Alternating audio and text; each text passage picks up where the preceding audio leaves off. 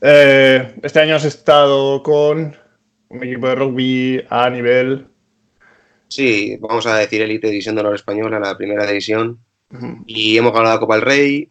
Eh, los resultados han sido bastante buenos. No eh, faltaba ganar la liga y a lo mejor dar otra impresión en las semis, pero con los recursos que tenemos y, y, la estructura del club y demás, ganar la Copa del Rey, que ha sido la primera Copa del Rey de, de la historia del club es más que satisfactorio, ¿no? Yo creo que ha sido sobresaliente la, la temporada. ¿Que podemos trabajar mejor? Seguro que sí. Seguro que sí, no. Segurísimo que sí. Eh, ¿Que haría cosas diferentes? Sí, seguramente sí. Pero bueno, te he dicho, ¿no? Nos queda todavía mucho, mucho recorrido. Con 25 años, Eso es. todavía está paradito más. Pues bueno, Guille tiene un montón de publicaciones de entrenamientos que habéis hecho con el, con, tu equipo y son súper, súper interesantes. Entonces, este va a ser el tema principal porque sí que yo principalmente te quería conocer un poco cuál es el trabajo que realizas, cómo lo realizas. Eh, te haré, bueno, te preguntaré ciertos detalles que además aprendí de ti, como es el, test de bienestar. Y aparte de eso, sí que si quieres contarnos un poco cuál es el enfoque que, utilizas, eh, justo además cuando llegaste y empezaste, cuál fue un poco el enfoque. Eh, ¿Empezamos con eso? Sí. Vale, pues eh, a ver, se preparó bastante bien lo que viene a ser la pretemporada, pero eh, no es lo mismo trabajar con una sola persona, vamos a poner un grupo reducido, cuatro personas, a trabajar con un equipo tan grande, ¿no? Luego eso te tienes que... O sea, es como un palo al principio, ¿no? Porque dices, joder, este trabajo que tenía yo preparado, como que lo tengo que estar modificando continuamente. Y bueno, si quieres empezamos a hablar sobre cómo estructuré la planificación, qué programas usé y demás. Sí. así tiene un poquito de jugo.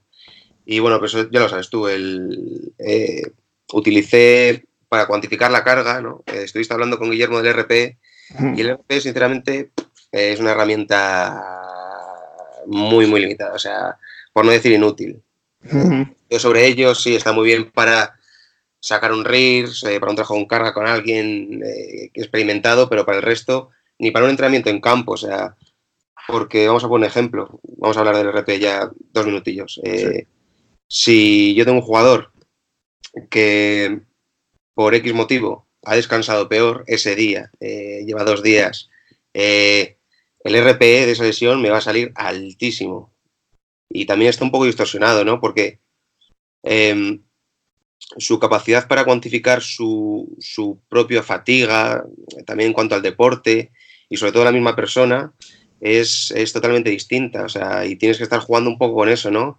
Y eso lo vas a ver más a final de temporada, ¿no? Ves los, las escalas de RPE que ha tenido cada uno y más o menos ya te puedes hacer una idea para el año que viene. Pero bueno, ya sabemos que como esto es totalmente cortoplacista, eh, el desarrollo atlético de un deportista mínimo tienes que llevarlo cuatro años y pues eso, trabajar un año bien, mm, luego no trabajar a lo mejor también tres años, es como que les corta un poco las alas, ¿no? Pero bueno, volviendo a,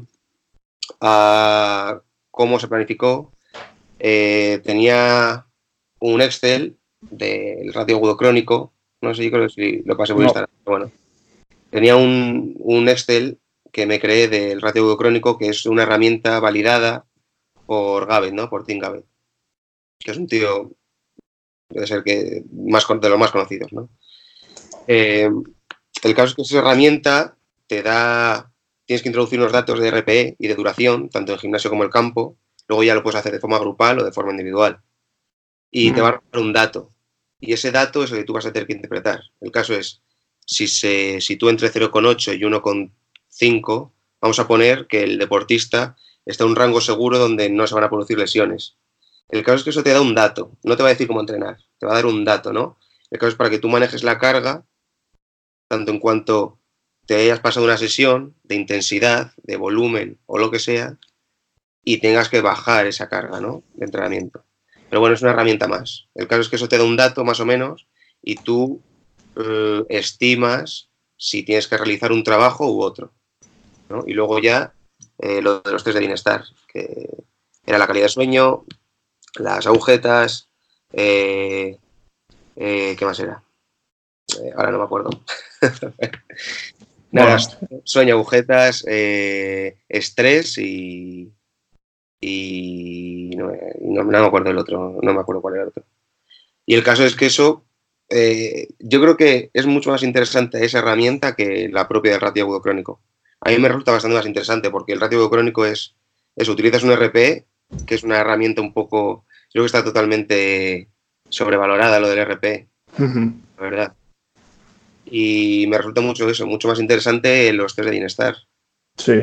Por lo menos te va a dar una información bastante más precisa sobre si hay un sobreentrenamiento, por ejemplo. Sí, porque esto también, eh, luego trabajando con el, con el entrenador de, de rugby, el, entrenador jefe, esto, estoy pensando un poco en cómo hacemos eh, en Estados Unidos con el fútbol americano. Eh, bueno, eso es otro rollo, ¿eh? Bueno, pero ten en cuenta, estoy en, un División 2 que tampoco es, nada del otro mundo, ¿eh? Que en los estates es otro rollo, o sea, es, yo creo que está, nos llevan 20 años de ventaja. Bueno, simplemente la relación que tú tengas con el, con el entrenador del, propio deporte, cómo, cómo manejas eso, es decir, tú obtienes unos, unos resultados, ya sea con el ratio burocrónico o con el test de bienestar, eso se lo das a él o le explicas, oye, en la sesión de hoy, tal cual. Lo que hacemos es planificar, yo lo planifico semana a semana, que yo creo que es lo correcto, ¿no? Yo no sé cómo va a estar mi deportista eh, dentro de dos semanas, más teniendo en cuenta que los partidos cambian y a lo mejor un partido que yo, había programado que era de alta intensidad, que era súper importante, al final no ha sido así. En el fondo yo creo que tiene más sentido eh, planificar semana a semana. Luego la planificación la tienes que hacer con el entrenador. Luego ya entras en si él se deja, no se deja. Eh, somos muy españoles, muy, muy futboleros pero el caso es que tú planifiques también los entrenamientos eh, acordes a esa semana. O sea, luego se van a. Luego tienen muchas similitudes entre todos, ¿no? Eh, por ejemplo, al principio de la semana los esfuerzos van a ser más largos, pero no de tanta intensidad. Luego cambiando, al pasar la, la semana, va a ser de mucha más intensidad, pero mucho más cortos en el tiempo, los esfuerzos, por ejemplo. Y más o menos se mantiene así durante toda la temporada, a no ser que estemos en pretemporada, casi a final de temporada, pero bueno, eso ya luego. Y como comentas tú ahora que vas planeando semana a semana, ¿tú tienes, tienes planeado algo al principio? Digamos, eh, acabamos de pretemporada, empieza pretemporada, ¿tienes una idea general? Es decir, una. Yo tengo un calendario ¿no? con todos los partidos y marcamos los partidos de, de importancia A, B o C. Y según esos partidos, por ejemplo, el de esta, de esta temporada, el primer partido era de importancia A, o sea, era muy importante porque nos jugamos ahí Copa del Rey y Liga. Y entonces a ese partido ya te vas adaptando y más o menos tienes tres semanas de pretemporada, cuatro, eh, y ya vas manejando ahí un poco el trabajo, pero claro, yo tengo una idea al principio sobre toda la temporada de más o menos cómo va a ser. Que luego cambia, le he cambiado muchísimo, pero más o menos te tienes que hacer una idea, claro. Claro, claro, claro. Eh, luego, eh, con el test de bienestar, como estábamos hablando un poco, una vez eh, tú realizas este test de bienestar, realizas un cuestionario, supongo, para, para los jugadores, ¿cómo aplicas eso individualmente? Porque supongo que tendrás jugadores que estarán al 100%, jugadores que estarán al 50%. Eso luego a la hora de, entrenar, de individualizar eso, ¿cómo lo realizas? Tanto con, el trabajo de fuerza como con el trabajo en pista.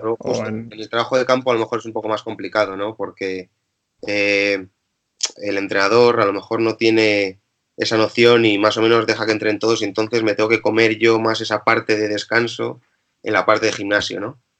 Eh, pero yo introduzco los datos, los recopilo, los recopilo y a partir de ahí, si, por ejemplo, eh, lo tenía, si me da más de 15 puntos, por ejemplo, eh, me quedo con él, trabajo un poco más con él, estoy un poco más atento a él y antes de la sesión le digo, tenemos esto programado, si necesitas hacer esto menos, porque claro, esto luego ya el tío te dice, no, yo quiero entrenar. Bueno, tampoco vamos a ser no tajantes y decirle, oye, pues no entrenes. Que yo creo que voy a que voy a acertar haciendo que entrene menos. Sí. ¿Que lo quiere hacer? Perfecto. ¿Que no lo quiere hacer? Que entrene. Eso luego ya es un poco ya entra la mentalidad del deportista y pero bueno, es, es que todo es un poco más complejo, ¿no? O sea, no es no es todo tan cerrado.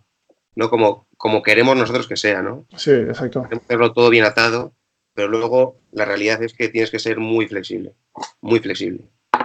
Eso es. Luego, un, tema muy interesante que además a mí se me abrieron un poco los ojos al llegar allá a Estados Unidos es que tú tienes eh, en rugby, tienes muchos jugadores con los que trabajar. No es llegar a un gimnasio y tener tu cliente que juega, que tiene tales necesidades. Entonces, ¿cuál es un poco el enfoque? Tú llegas al equipo y cómo evalúas un poco las necesidades de cada uno de ellos y mediante eso eh, adaptas un poco de entrenamiento para cada uno de ellos, aparte de lo que hemos dicho semana a semana eh, según los resultados de, bueno, yo, bienestar. Yo como lo tenía planificado era yo llegar, hacerles eh, una valoración, que aparte de una valoración con cargas, que eso me parece un poco más inútil, pero es un poco más, yo creo que de cara al, al deportista, ¿no? Para que vea un poco su progreso, pero a mí yo creo que no me van a aportar ninguna, eh, ninguna información valiosa comparada con el tiempo que voy a perder con ello. ¿no? Por ejemplo, yo, lo que realizaría, que al final no lo hice, eh, porque había jugadores que estaban, había jugadores que no llegaban, y no puedo estar haciendo seis valoraciones, seis días de valoraciones, es imposible.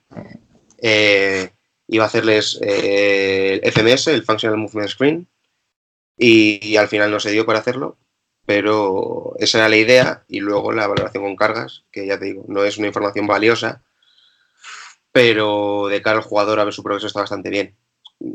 ¿Por qué no es valiosa? Porque todos los jugadores tienen una falta de base brutal. O sea, por ejemplo, la pirámide de Gray Cook, la famosísima, eh, una pirámide sobrepotenciada, es decir, que la mitad de la base está eh, súper desarrollada, mientras que la base de fundamentos y skills, que es donde más, donde más me he centrado yo creo este año, eh, están muy, muy, muy verdes, ¿no? Eh, entonces, ¿cómo empecé? trabajé lo básico al principio, que al final no le va a venir mal a nadie, y luego, y luego le preguntaba, hice también las preguntas a los jugadores sobre dolores que tenían, lesiones anteriores, y a partir de ahí día a día con los que estaba, porque no todos los jugadores son profesionales, hay semiprofesionales que solo están en el trabajo de campo y el gimnasio lo tienen que compaginar con su trabajo. Eh, a los jugadores profesionales sí que les cogía a lo mejor un día cada uno, oye, tengo este dolor, y cogía y, les mandaba los deberes para hacer antes del entrenamiento. Eh, eh, problemas en el hombro, que es un deporte de contacto, se le cogía, mirabas, veías qué musculatura estaba implicada, cuál estaba eh, fallando y a partir de ahí le decías trabaja, inhibes, bueno, ya los principios de la NSA, inhibes, movilizas, activas, integras, como quieras Y a la hora de determinar cargas, como habías dicho tú, los test con cargas, ¿cómo determinas tú? Eh, ya sabemos que no tiene una base, pero si queremos realizar cualquier trabajo de fuerza, que muestras tú muchas veces en tus vídeos, ¿Cómo determinas la carga que cada uno de los jugadores debe, realizar? Lo haces mediante el RIR. O sea, si tú quieres trabajar a X velocidad, más o menos, eh, programas un RIR, le pones un RIR de 3, un RIR de 1, dependiendo. Lo que sea, a lo mejor en más de descarga le pones un RIR de 5 y que muevan todo. A ver, el caso es educar un poco al atleta, ¿no? En, eso. Porque ellos tienen un poco la mentalidad de cuanto más carga levantes, mejor, ¿no? Y no es así. O sea, en el fondo tienes que mover la carga rápido. ¿Que tiene que ser alta? Sí, pero tienes que moverla rápido en el fondo. O sea, hay una base de fuerza bastante grande, a lo mejor no en todos, hay una fuerza, una base de fuerza muy grande, pero una falta de velocidad muy interesante, ¿no? Que ahí es donde puedes trabajar, pero el caso es ese que eh, eduques a tu deportista en el que todo lo que tenga que hacer tiene que ser a la máxima velocidad posible. Y a lo mejor eso es algo que cuesta un poco, ¿no? Pero bueno, eh, en el fondo es eso, estamos para educarles, ¿no? No, no solo en el trabajo de fuerza, sino en, todo lo que queda, ¿no? En el trabajo de, la, de fundamentos y el trabajo de skills. Eh, una pregunta que sí quería hacerte es, hay mucho debate en Estados Unidos ahora mismo, yo creo, en todo el mundo, acerca de el trabajo con levantamientos olímpicos. Eh, se lleva mucho en fútbol, sobre todo en fútbol americano. Y en baloncesto, poco a poco, yo creo que se están empezando a descartar, sobre todo por problemas de muñeca, por, la longitud de los, de los jugadores y la dificultad que tienen para hacerla. Pero tú en concreto, en tus periodizaciones con tus jugadores, eh, ¿los utilizas o qué opinas de ellos? Siempre, muchísimo. Muchísimo. A mí me parece una herramienta brutal. Eh, vas a movilizar una carga muy alta a una velocidad increíble. que luego te puedes meter con vectores, que si esto viene para acá, olvídate. ¿Vas a un trabajo bueno? Sí o sí. Otra cosa es que el atleta esté preparado para ello. En problemas de muñeca, ¿por qué esa muñeca no funciona? ¿No?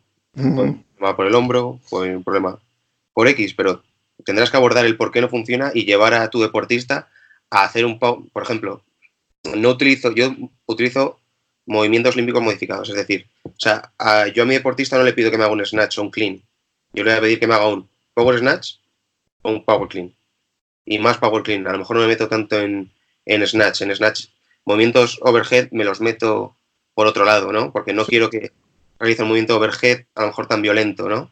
Pero un power clean, a mí me parece que un power clean por lo menos es básico. Luego ya te puedes meter en un shrug, en un high pull, pero un power clean, por ejemplo, a mí me parece básico. Básico, básico, básico. Vale. Vamos a utilizar una carga muy grande a una velocidad brutal. Vale. ¿Te has encontrado alguna vez con algún jugador que no sea capaz de, realizarlo o que le cueste mucho? Sí, sí, pero bueno, luego es trabajo. Eh, hay jugadores que por educación, por la preparación que han tenido antes, sí saben hacerlos y hay algunos que lo hacen bastante bien. Y luego otros que, claro, tienes que empezar desde la base, o sea, desde un SRAG, desde como el primer, segundo tirón, eh, una recepción, la recepción que cuesta bastante. Eh, pero bueno, luego sí, eh, por ejemplo, con un preparador que hablado bastante, con Kirk Flat, del Rugby Strength Coach, por ejemplo, él no, utilizaba, no utilizaba movimientos olímpicos, decía que lo podía eh, las adaptaciones neurales las podía conseguir con unos valores medicinales. Es que los valores medicinales son otra cosa, para mí son otra cosa. no, no es, las adaptaciones neurales que vas a conseguir con un power clean, con movimiento olímpico, van a ser totalmente diferentes a las que consigas con un valor medicinal. Totalmente diferente. O sea, por ejemplo, el valor medicinal a mí me parece muy interesante para, para la fuerza rotacional, pero no voy a conseguir lo que voy a conseguir con un power clean, por ejemplo, un movimiento olímpico. Eso es así, vamos, yo creo que es bastante obvio. Sí, está claro. Bueno, la mayoría de. Supongo que lo que se dice en contra de, los movimientos olímpicos es. De lo que se habla mucho en contra es del catch, de la zona del catch, sobre todo porque yo creo que es la parte más difícil, sobre todo con. En, fútbol es lo que más les cuesta llegar a esa, simplemente porque no tienen movilidad para, llegar a, esa, a ese catch. Eso más o menos tú cómo lo trabajas. Bueno, vas a hacer un ejercicio específico para un catch. O sea, en el fondo un catch es bastante sencillo. Es, es que haya una, buena coordinación y que el, deportista sea capaz de meterse abajo de la barra y eso, y que tenga una, movilidad suficiente. Pero el caso es, no hago un catch, pero sí voy a hacer un landing a alta velocidad, voy a hacer un movimiento de cambio de dirección en un partido que voy a soportar cuatro veces mi peso, que los ángulos van a ser súper agresivos y no voy a hacer un power clean con, vamos a ponerle, un deportista de 100 kilos, no va a hacer un power clean con 100 kilos, a mí eso me parece un poco, ¿no? Sí. Vas a dejar que tu deportista corra, que cada pisada van a ser cuatro veces su peso y no vas a hacer, no vas a dejarle que haga un power clean, que la deceleración no va a ser para nada agresiva. Yo eso no lo entiendo, pero, oye, si quieren utilizar movimientos olímpicos, bien, que no lo quieren utilizar y tiene otras herramientas, también está bien. También te digo, o sea, yo estoy convencido, por, yo este año ya te das cuenta un poco de la predisposición genética es súper importante, súper importante. A un élite, eh, bueno, solo hay que ver, por ejemplo, eh, Lebron, ¿no? Que es Lebron se habló que cómo entrenaba. A un tío élite le da igual lo que le eches, da igual que al 95% va a ser bueno. Y te va a dar igual. Otra cosa es que la educación le dé para llegar al 100% de su, de su capacidad. Pero al 95% ese tío va a estar por, encima de, del 99%, que es el mejor jugador. Vamos a poner que es el mejor jugador, Lebron. Top 3. Yo te diría que sí. Entonces, y ves cómo entrena y no es nada especial. Ah, sí. Entonces, ¿cómo hacemos? Luego ya eso, el preparador puede sacar jugo a su jugador o no, pero eh, a unos élite a poco bien que lo hagas, mm, como, creo que, como creo que ha sido este año, que por ejemplo no hemos tenido muchas lesiones, digo, no traumáticas, a poco bien que lo hagas, mm, yo creo que los resultados son muy satisfactorios. Pues sí, además súper interesante esa visión también, porque al final, bueno, yo de la opinión de levantamientos olímpicos, sobre todo con básquet, eh, siempre he estado un poco lejos de ellos por la mentalidad que tiene un jugador de baloncesto, que es un jugador de baloncesto no le gusta levantar pesado, le incomoda mucho coger un peso, eh, sobre todo en snatch, en posición de snatch eh, sobre cabeza, son movimientos súper incómodos para ellos, sobre todo por la longitud que tienen eh, tanto de brazos como de, torso. y he intentado buscar otras, otras opciones, como ha sido la trap bar, que la verdad es que ha dado resultados muy grandes, pero la cosa que tú has nombrado, que es para mí lo más interesante, es el catch. A mí el catch con altas cargas me parece el mejor trabajo de landing, digamos. Es, el mejor trabajo de absorción que puedes hacer. Entonces, claro, eh, ahí es donde entro yo en, confusión en cómo trabajar eso. Mm, si tiene un buen catch y tiene una buena aceleración debajo de una barra con 100 kilos, luego le enseñas los ángulos y en un drop squat lo metes con un desde cajón, va a ser bueno. O sea, es que no entiendo. Yo ese debate de, de los movimientos olímpicos no lo he entendido nunca, pero bueno, si hay gente que, que no los utiliza, a mí me parece una herramienta muy buena, muy, muy buena, muy, muy buena. ¿Y cuál es lo que es lo que has dicho antes? Que te iba a decir algo y se me ha ido. Eh, hablaba de los jugadores de básquet, sobre ah, todo con que con los jugadores de básquet, a lo mejor con gente tan alta, con longitud de miembros tan largos, eh, te tienes que buscar a lo mejor un poco más la, la maña para que se sientan cómodos, ¿no? Pero puedes coger, por ejemplo, eh, la visión de Boyle es que nadie va a levantar desde el suelo, sino que van a levantar, van a hacer un hand power clean, por ejemplo, ¿no? Puedes coger esa visión y dices, joder, lo voy a adaptar a mis, a mis deportistas que con esos eh, brazos tan largos a lo mejor no se sienten cómodos desde abajo. Yo con mis deportistas hay las segundas líneas que son unos tiros bastante altos, ¿no? Eh, con el que tenía que medir 1,95 creo que era, desde abajo, pero para hacer lo que fuese, un pelly row, un power clean, lo que sea, se sentía bastante incómodo. Le pones eh, unos bloques, lo haces desde blocks y se acabó. O sea, un poco para, para que estén cómodos, pero que ese trabajo se siga haciendo bien y, que sea efectivo, claro. Sí, sí, sí. Sí, está claro. Eh, luego un poco, con ahora que seguimos hablando de yo, eh, un poco con la, cómo programas tú los levantamientos olímpicos, cómo los estructuras dentro de su entrenamiento. de, una manera, de una manera un poco más general digamos, en, términos de cargas, etcétera, etcétera? Pues, por ejemplo, eh, todos los, el trabajo en el gimnasio lo programo dependiendo de la, de la necesidad neural de ese, de ese ejercicio, ¿no? Por ejemplo, la necesidad neural de un power clean no va a ser igual que el de un shoulder press. Va a ser totalmente distinta. Por tanto, todos los movimientos que voy a realizar de forma rápida los voy a poner al principio del entrenamiento. Pues ¿no? Es bastante sencillo. O sea, no es. Eh, el caso es eh, luego ya nos podemos meter en descansos, cómo las hacer, porque hay deportistas que les gusta entrenar mucho más rápido, hay deportistas que les gusta entrenar con calma, tomándose su, tomándose su tiempo. Eh, pero vamos, eh, sigo la metodología de Exos. O sea, haces la preparación al movimiento, le das al pilar, bueno, todo lo que eso conlleva, metes unos skills, ya sea si sería trabajamos unidireccional, multidireccional, meto, puedo meter shuffle, puedo meter crossover, puedo meter lo que quiera. Y luego ya empezamos con el rotacional con balón medicinal y luego meto con el power clean. Es decir, todo lo que sea a unas velocidades muy altas va a venir al principio.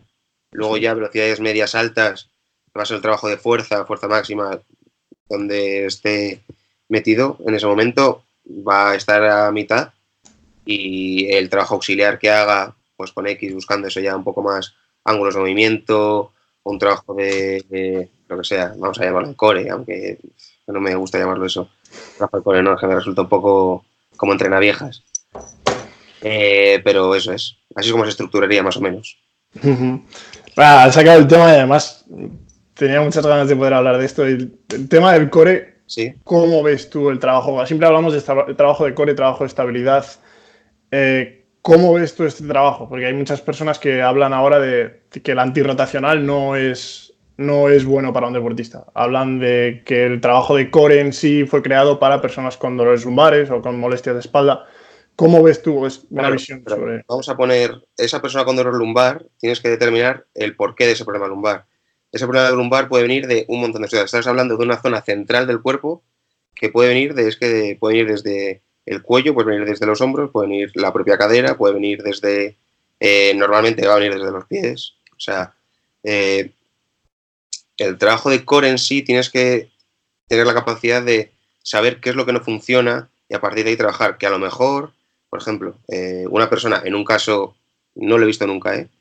que tenga el, transverso del abdomen hiperactivo, pero que tenga débil el, el, recto del abdomen. Y fíjate, ahí hasta me puedo pensar hacer un crunch abdominal, pero solo para darle esa, eh, ese estímulo neural al recto, al recto abdominal para que funcione. Pero bueno, es que luego tienes ahí, en el core tienes un montón de músculos.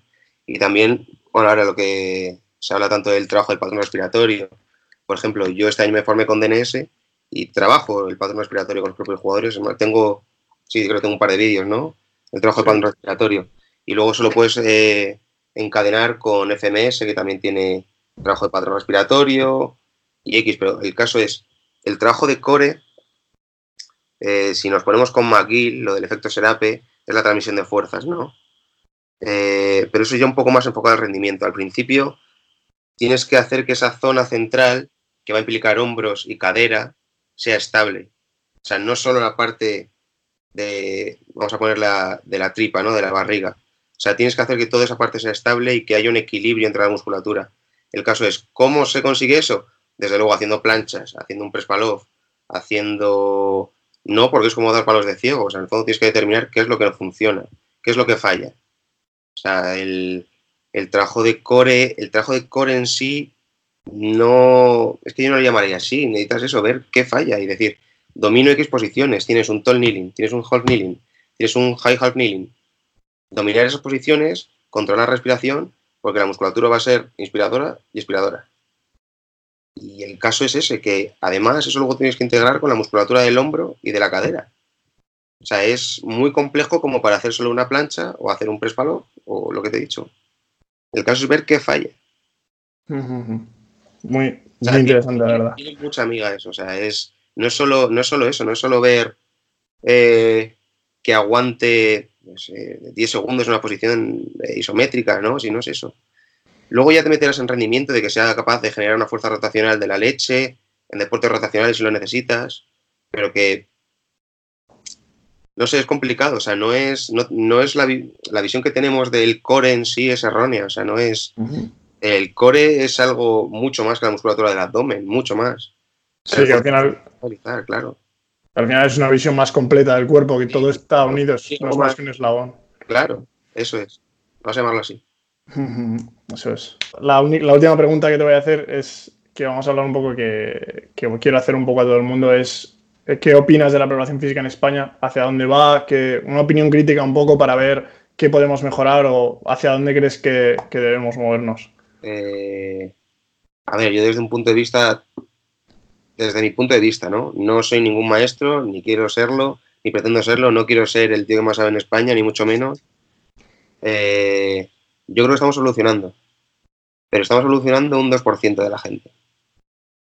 No, eh, por lo menos en lo que yo conozco, ¿no? Eh, la gente no tiene, ya no te diré pasión, que pueden tenerla, pero no tienen gana ninguna de, de formarse y de gastarse el dinero. Es así. Tú para formarte tienes que gastar el dinero. Y ese dinero tú tienes, tu dinero tienes muchas formas de invertirlo. Pero muy poca gente quiere invertirlo para su profesión, que en el fondo es algo que le va a dar de comer y que estamos tratando con gente, no estamos tratando con animales, estamos tratando con gente. No estás bien formado, no tienes las ideas claras. Eh, y tenemos una visión en este país un poco distorsionada de lo que es la preparación, ¿no? La preparación son las tablitas que nos manda, el zona de confianza, el monitor del gimnasio y no es así. O sea, en el fondo tenemos que hacer un poco ver a la gente que, que la preparación va mucho más allá de, de simplemente le coger una barra y poner fuerte a alguien es muy sencillo. Muy sencillo. Que hipertrofie a alguien es. lo puede hacer un. Ahora bien, que esa persona. Eh, no me gusta usar la palabra funcional. Pero que esa persona sea completamente funcional y que no tenga ningún dolor, ninguna molestia, que sea, capacidad, que sea capaz de, vivir alejado de todo eso me parece me parece brutal. Y muy poca gente en este país tiene la capacidad de hacer eso. No me incluyo eh todavía. Pero muy poca gente tiene la capacidad de hacer eso. Y, yo creo que tenemos que hacer un poco una crítica así con nosotros mismos y decir qué estoy haciendo bien y qué estoy haciendo mal, porque seguramente nos salga más eh, que estamos haciendo las cosas mal que haciéndolas bien. Y no es más que echarle tiempo, y nosotros decimos a qué tenemos que, a qué queremos dedicarle tiempo y dinero. Pero es así, o sea, no, no, eh, no podemos guiarnos. Instagram, por ejemplo, ahora también volvemos a hablar de Instagram, no es una buena fuente de información. Porque estamos viendo un ejercicio en un contexto en concreto, no sabemos ni dónde se mueve, ni lo que ha hecho ese deportista, y a lo mejor lo que nos parece una mierda está bien hecho, y lo que nos parece que está bien hecho es una mierda. Y Instagram no está para sentar cátedra, y lo que está para sentar cátedra son los libros y hostias. Pero... Sí, sí. Bueno, yo creo que hablando un poco mal, como has dicho tú antes, yo creo que hace falta huevos también. sentarte y tragarte libros y, como has dicho tú, gastarte mucho dinero en, certificaciones. Que hablando de eso, eh, ¿cuál sería, si para la gente que esté viendo que, trabaja en el sector de la población física, qué recomendarías tú en, formación? Que, cualquier cosa que tú recomendarías. Eh, a ver, yo digo, por ejemplo, los que he hecho este año, ¿no? Eh, he hecho, hice CMS, varios de CMS, el Web Balance Test, CMS nivel 1, hice Exos, que ahora en octubre tenemos el Exos en el nivel 2, con, buenos profesionales de nuestro sector, muy buenos. Eh, estuve haciendo el estuve haciendo un máster de fuerza que bueno ahora ya me llegan palos también por eso eh, ¿qué más? tenemos EKT, tenemos DNS eh, Dynamic Muscular Stabilization, que es referencia a nivel mundial en patrón respiratorio, que luego hay cosas, yo creo que hay cosas que se pueden mejorar de eso, ¿no? Pero eh, son referencia, eh, NKT, que también tengo el curso en septiembre, tengo EFA también hemos hecho, EFA nivel 1 tenemos nivel 2 ahora dentro de poco, y volvemos a lo mismo, eh, que es caro esto, ¿eh? O sea, no es... Pero en el fondo eh, esperamos que haya una recompensa, pero bueno, eh, no estamos en una profesión en la que nos dediquemos por dinero a las cosas. sí, sí, sí, no. Eso está claro. Y al final, claro, al final todo se mueve por dinero un poco y, la gente busca el dinero. Entonces. Sí, justo. Y si estoy cobrando 40 euros por una sesión, que la señora sale contenta, sale feliz y tengo 5 de esos a la semana dos veces, pues me da para vivir, pero no me da para hacer bien mi trabajo. sí, sí, sí es hacer una crítica y decir, oye, ¿dónde voy a ir? ¿Dónde quiero ir? Y, qué es lo que me lleva a hacer lo que hago, lo que estoy haciendo ahora, o sea, mi trabajo, o sea, no, mi, formación. ¿Por qué trabajo de esta manera? No sabemos por qué trabajamos. Hmm. No, no tenemos nada claro. Lo que cuando hablamos hace bastante, no es, no tenemos claro en nuestra cabeza qué hacer en, en, X situación. O sea, tenemos que pensarlo y en el fondo es eso, es o porque no nos da la formación, o porque no nos hemos sentado a pensarlo, o porque por X, por X factor, pero no sé, tenemos que ser un poco más coherentes con nosotros mismos y lo que te he dicho, ojalá que ese 2% que creo yo que está creciendo en España sea un 50 el día de mañana, porque no todos vamos a ser buenos profesionales. Hmm. Menos que tener un mínimo, un mínimo y, y formaciones para trabajar a un buen nivel con que hagas lo que te he dicho, si tienes FMS, tienes Exos, tienes DNS, tienes EFA, tienes eh, NKT, tienes una base que no tiene el 98% de la gente. Es así. Pero lo que pasa es que tienes que gastarte el dinero y gastar tu tiempo. A mí también me gusta salir con mis amigos, pero si hay. Si lo tengo que invertir en otra cosa por X eh, eh, motivo, lo tengo que hacer, pero porque sé que va a ser bueno para mí y para mi trabajo y lo que te he dicho, estamos trabajando con gente y la gente que menos que si te paga 40 euros la hora, que es algo que está bastante bien pagado, que luego te quitan por un lado por otro, que es algo que está bastante bien pagado, eh, que menos que ofrecerles un buen servicio. Sí, bueno, al final... A los equipos, que los equipos se supone que tienes que tener un dominio de, de tu materia porque estás a un nivel alto y es igual. Luego ya no podemos meter en selecciones. Que las selecciones es más para mí tendría que ser un, un premio a tu carrera como preparador y no porque se le ha puesto a alguien que estés ahí, por ejemplo. Por ejemplo. Bueno, pues hemos hablado de bastantes cosas. Lo, yo creo que dividiremos el podcast en, en, dos partes porque aquí hay mucha chicha y muy buena. Bueno. Así que... Algo ha habido, pero vamos, se puede mejorar seguro. Bueno, muchísimas gracias por, por estar aquí. A ti. Y seguramente nos volveremos a ver por aquí. Seguro, seguro.